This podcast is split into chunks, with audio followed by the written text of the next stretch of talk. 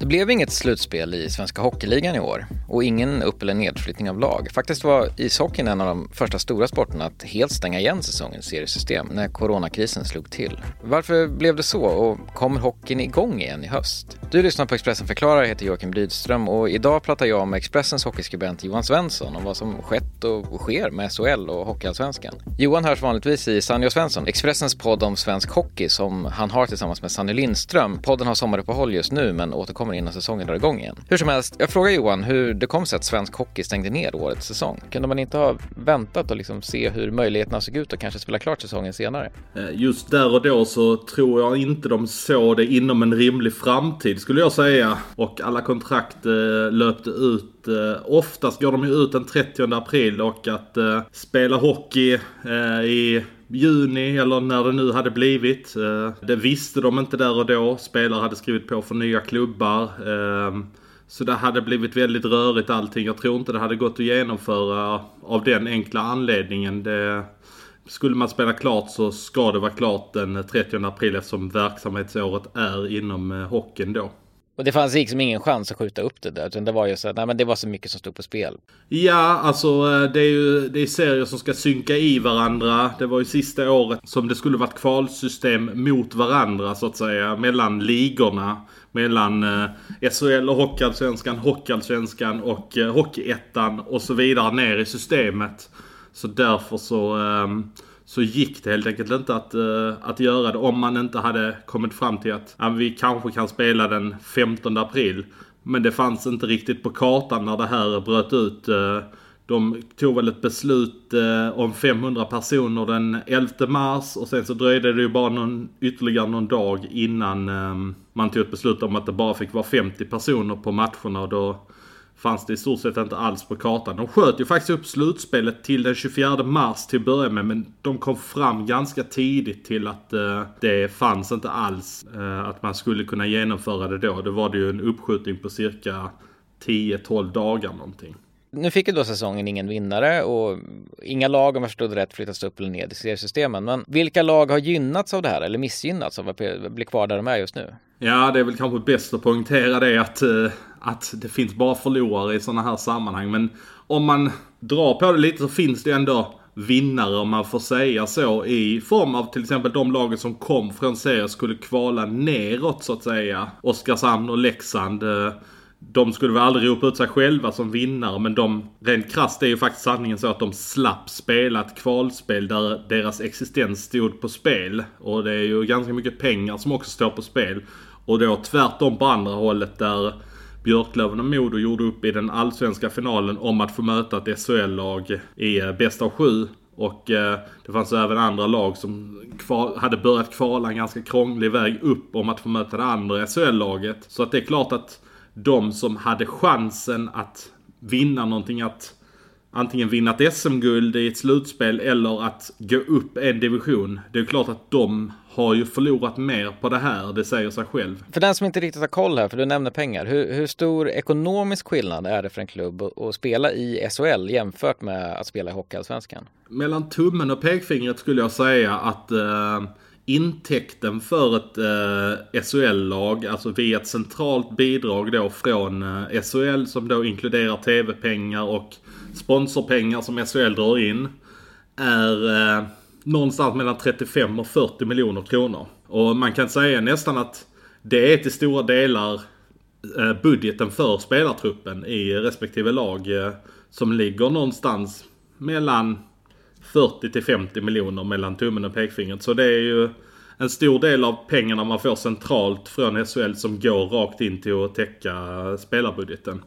Och i Hockeyallsvenskan då så, nu ska inte jag svära på vad pengarna är exakt men någonstans strax under 3 miljoner kronor eh, tror jag att eh, bidraget är från Hockeyallsvenskan. Så det är ju en tiondel av pengarna. Så det, det, det är en väldigt påtaglig skillnad. Sen ska man säga det också att det finns ju en ett fallskärmsbidrag om man åker ur SHL eh, och om man går upp i SHL så tror jag där finns, om det är 6 miljoner kronor som eh, det laget som åker ur får ett fallskärmsbidrag av det laget som går upp på 6 miljoner. Så det, det som åker ur får då från 3 upp till 9 miljoner och det laget som eh, upp får då Eh, det här beloppet från SHL minus 6 miljoner som man får skänka till det laget som, ehm, som åkte ur så att säga. Jag kollade seriesystemet så det låter ju, eller såg i alla fall ut som att kanske framförallt Björklöven är de som har drabbats hårdast här. Eller ska vi kanske säga mest orättvist. För de hade ju liksom en supersäsong och var verkligen på väg upp och momentum och så vidare.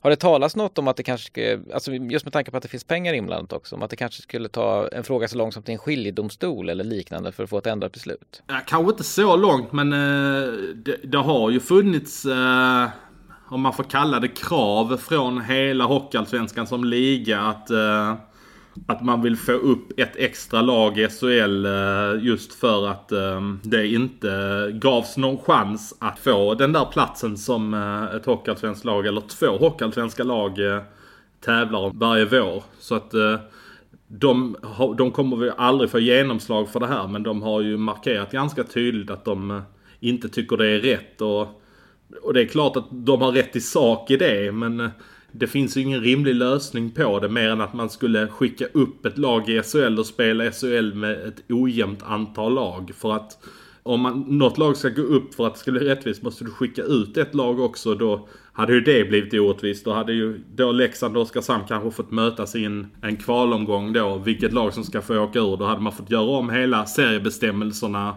och eh, fått hitta på någon lösning. Så att det, det hade ju inte blivit rätt det heller. En inställd säsong har ju också inneburit förlorade säkert mycket lukrativa intäkter från ja, spel i slutspel eller kvalspel och antar jag reducerade sponsorintäkter förstås. Hur har coronakrisen slagit ekonomiskt mot eh, klubbarna? Alltså jag tror ju så här att eh, boksluten som gäller för säsongen 2019-2020 har sett ganska positiva ut från eh, de flesta håll. Det är ju för att alla lag i stort sett budgeterar ju med vad som ska ske i den så kallade grundserien. Sen är det som sker i slutspelet ett plus på vägen så att säga. Så att eh, vi kan ta ett exempel när HV vann SM-guld 2017 så gick de ju plus närmare 20 miljoner kronor tror jag. För att de gick långt i slutspelet, fick mycket hemmamatcher. Men eh, säsonger tidigare när de åkte ut i kvartsfinalen så blev ju plusset avsevärt mycket lägre. Så har jag, när jag har tittat igenom boksluten hos de flesta klubbarna så eh, har det ju sett positivt ut på eh, i stort sett alla håll. Jag tror det var Luleå som hade gjort minus. Det kanske var någon ytterligare. Nu har inte alla redovisat heller. Men det har sett ut att vara plusresultat hos alla. Men den stora smällen kommer ju naturligtvis komma säsongen som kommer. Den som inleds per den första maj. Där man kanske inte säljer lika många säsongskort. Där eh, sponsorförsäljningen har gått ner. Eh, där det råder en ovisshet. Eh, så att det är klart det har märkts i trupperna att man har fått dra på sig, dra ner på sina kostnader lite grann för att man lever i en stor osäkerhet. Tror du att det skulle kunna riskera att gå så långt för någon klubb att det blir en konkurs eller, eller liknande? Nej, jag håller inte det som omöjligt alls. Att det beror på hur långt det här sträcker sig. Jag menar, kommer vi inte igång eh, med publik och intäkter och... Eh, det, det beror helt och hållet på liksom hur, hur mycket bidrag kan det komma från exempelvis RF till respektive klubb. Eh, som går in och täcker eh, helt enkelt förlorade intäkter. Men kommer man inte igång här under hösten och att det löper på. Man har ju dragit på sig kostnader för sin spelartrupp och som jag var inne på tidigare så är ju spelartrupperna de... Det är 40-50 miljoner varje klubb. Och eh, slår man ut det på en månad, det är rätt många miljoner varje månad som ska gå ut till ingenting egentligen när det inte spelas några matcher. Så det är klart att det kommer ju snabbt springa iväg om man inte får in pengarna på annat håll. Om man ska vända lite på det då istället och tänka lite mer positivt, för vi hoppas ju förstås att hockeyn ska komma igång. Så när kommer hockeyn igång igen och hur kommer säsongen se ut? Kommer det bli folk på arenorna? Vad tror man? Det är ju upp till var och en att spekulera nu egentligen. Det är ju ingen som riktigt vet det. SHL har ju slagit fast enligt nuvarande läge Eh, i slutet av juni. Då ska man komma igång den 19 september. Om man kör med eller utan publik. Eh, och så hoppas man att det kommer längs vägen. Man har helt enkelt tagit beslutet. Förmodligen påtryckta av TV-jätten Simor som pumpar in mycket pengar. Nu har de ju tappat rättigheterna på Allsvenskan i fotboll också så de har ju så att säga ingenting att visa på sina kanaler. De har ju SHL som sin stora svenska rättighet. Och då är det viktigt för dem att de kan visa någonting i sina kanaler. Hockeyallsvenskan har ju valt att vi startar den 11 september under förutsättning att publik får komma in på våra matcher. Och det beror ju helt och hållet på att de är beroende av sin publik på ett annat sätt eftersom deras centrala bidrag inte alls är lika högt som i SHL. Om man ser till läget i lagen just nu då, vilka klubbar verkar rusta bäst inför säsongen? Ja, det är ju lite oklart. Eh, tittar man på ett lag som Färjestad som har många miljoner på banken, ofta ligger långt framme i sin eh, spelartrupp, har dyra spelartrupper. De har ju till, till exempel fått neka och dra tillbaka kontrakt här under sommaren. De lever ett väldigt osäkert läge. Frölunda har ju inte en färdigbyggd trupp. De eh, är, brukar också ligga långt fram. De plussade ganska rejält säsongen som gick. De plussade nästan 10 miljoner kronor. Men de lever också i ovisshet. De vill inte ha en massa kostnader som de eh, inte kan få ut någonting för. De snittar ju ändå över 10 000 människor varje hemmamatch som betalar dyra biljetter. Så att det, är, det är väldigt svårt att säga vilka som ligger bäst till. Ett lag som Linköping som har floppat nu två säsonger i rad. De har ju kunnat gå fram ganska starkt här eh, under våren och sommaren och värva ihop bra spelare. Kunna buda ut eh, andra klubbar till och med. Eh, de har ju någon, eh, någon bidragsgivare där som fyllde 60 i Linköping som skänkte 20 miljoner kronor till idrottsföreningar i eh, Linköping faktiskt. Som eh, han, han tyckte det var en bra 60-årspresent i sig själv att eh, skänka ut 20 miljoner till olika föreningar i Linköping. Så Linköping Hockey, Linköpings damfotboll har ju fått eh, pengar och ja, jag vet inte all idrottare är i Linköping men han eh, valde helt enkelt att fördela 20 miljoner av sin förmögenhet som han eh, fördelade ut till, eh, till olika klubbar. Det är ju grymt. Tänk om man är 60 och kan, eh, ja men jag jag, jag vill uh, fylla 60 och skänka ut 20 miljoner av min förmögenhet. Då sitter man ganska bra på det. Vilka blir de stora profilerna att hålla utkik efter i både SHL och Hockeyallsvenskan nu när säsongen drar igång sen? Nu uh, är det ju så att uh, man tappar ju de bästa spelarna när man presterar. Som till exempel Marcus Nilsson vann poängligan i SHL, har gått till KL nu, ryska hockeyligan. Och Cody Curran, kanadensisk back som var i Rögle som var fantastiskt bra. Han har fått ett NHL-kontrakt med Anaheim Ducks. Eh, en riktig sag, eh, saga, hans karriär skulle man kunna säga. Har hamnat, har havererat på, eh, huserat på bakgårdarna borta i USA. Gått till danska hockeyligan, gått till norska hockeyligan. Och sen som, jag tror han är född 89 så han är ju över 30 år och fått ett enormt genombrott i eh, Ängelholm och Rögle då. Så att eh, det går även om man inte eh, Även om man inte är framstående när man är 20. Men han är borta. Men, så att det, det, är klart det kommer komma nya profiler.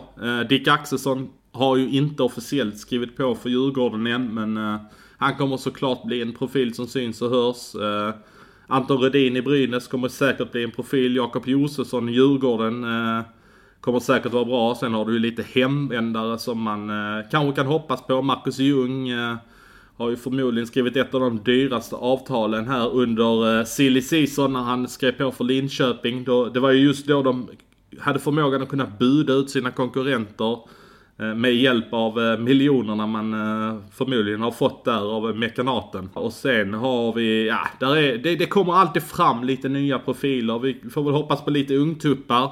Eh, om man tittar på Hockeyallsvenskan så har Jonathan Dahlén eh, valt att eh, bli kvar i tryggheten i Sundsvall och ge Timrå en chans till att gå upp. Det är lite oväntat, har inte han nästan, det är nästan så att han skulle kunna spela åtminstone i farmarsystemet i NHL nu. Ja, alltså oväntat skulle jag inte säga. Ovanligt skulle jag nog säga mer. Eh, för att eh, han eh, han är förtjust i Timrå, eh, trivs så himla bra där och älskar klubben och vill verkligen ge dem en chans att eh, kunna gå upp i systemet. Så han hade säkert kunnat röra på sig om de hade fått en vettig chans här under våren. De inledde ju ett eh, kval med att eh, storvinna mot BIK Karlskoga så de såg riktigt bra ut där. Tror det har spelat in att han, eh, att han väljer att ge dem ett år till det som hände i våras. Men sen har vi även en av, en av Sveriges stora supertalanger är väl Djurgården, Alexander Holtz. Kommer han eh, spela i Sverige även i år? Ja det kommer han. Eh, det utgår jag från. Nu har inte draften varit så att det är ju inget NHL-lag som har kunnat lägga vantarna på honom. Men eh, det är klart att han kommer att spela Djurgården. Du har ju Lucas Raymond också i Frölunda. 02 Det är ju helt otroligt att det är 02 egentligen som, som, är, som ska dominera. Eh, Malmö har ju 02 också, jättebra back Helge Grans. Han är inte lika långt fram som eh, Raymond och eh, Holt som, alltså de ligger på den översta hyllan av 02orna. Men det finns en hel del ungtuppar som, som vi kommer se ta för sig i SHL, precis som vanligt egentligen. Eh, avslutningsvis då, vem Ja, det blir väl lite en, eh, en tredelad fråga. Så här. Vem vinner, vem åker ur och vem flyttas upp? Ja, det, det är en väldigt bra fråga. Det, det, är faktiskt omöjligt att svara på eh, just nu vilka det är som vinner. För att det, det, det kommer betyda så mycket. När kommer man igång? Vilka är beredda att ta chansen och satsa lite. Det är många om budet skulle jag säga. Eh, ett lag som HV kanske Frölunda, Färjestad, Luleå ser ju naturligtvis jättebra ut. Jag skulle nästan säga att Luleå, det är ett tråkigt svar eftersom de vann serien nu i våras, men de har fått behålla ganska mycket av laget. Så det rimliga är väl nästan att säga Luleå, men det kommer inte bli någon lätt match på något sätt för dem. Och vad sa du sen, vilka kommer att åka ur? Ja, vilka åker ur SHL och vilka tror vi kommer upp underifrån från Hockeyallsvenskan? Ja, för det är ju faktiskt så att nu är seriesystemet nytt, så nu möts ju lag 13 och 14 i SHL eh, i en helt avgörande matchserie och där åker ett lag ut direkt. Man kommer inte möta något lag från Hockeyallsvenskan. Alltså där tror jag att Oskarshamn kommer att eh, få det oerhört tufft att eh, hänga kvar Också ett ganska tråkigt svar skulle jag säga men Tittar man på deras trupp så ser den ju svagast ut eh, av alla 14 lag. Kan tänka mig att eh, lag som eh, Leksand, Malmö kanske blir indragna där. Man har ju en förmåga att ofta överskatta Leksand och ofta en förmåga att underskatta Malmö. Men den här gången tycker jag det ser lite tunt ut framåt för Malmös del. så att de kan nog bli lite indragna där om inte de hittar lite spets utifrån. Blir det så att Jonathan Dahlén tar upp Timrå nu då eller? Det är ju Timrå som äh, ser ganska bra ut men Björklöven ser också bra ut. Äh, AIK har ju kommit här från äh, ingenstans egentligen. Gjort en ganska bra satsning. Fått in äh, lite miljoner från någon som har bidragit lite. Och... Någon som har fyllt 60 igen? Jag tror det är lite oljemiljoner. Jag vet inte exakt hur det är, vem det är som har puttat in pengarna där men de de, de var ju faktiskt absolut sist i Hockeyallsvenskan och skulle kvalat för att ens få bli kvar i Hockeyallsvenskan nu eh, i våras och räddades ju också lite grann av att eh, slippa det här eh, kvalet. Jag tror de hade löst det ändå men de har gjort en väldigt tydlig satsning. Plockat in Håkan Åhlund som tog upp Oskarshamn till, till SHL som ny tränare så, och värvat in etablerade spelare på den här nivån. Du har lyssnat på Expressen förklarar där vi under sommaren gör några specialavsnitt som är något längre än vanligt för att ge en bredare bild av hur coronakrisen påverkat världen och vardagen. Och angående just hockey kan sägas att Expressen kommer att med start i augusti visa försäsongsmatcherna till årets SHL och Hockeyallsvenskan i Sportexpressen Play. Läs mer om det på Expressen.se. Och du kan förstås på samma sajt följa Expressens dagliga nyhetsbevakning eh, och det kan du även göra i vår app och i Expressen TV.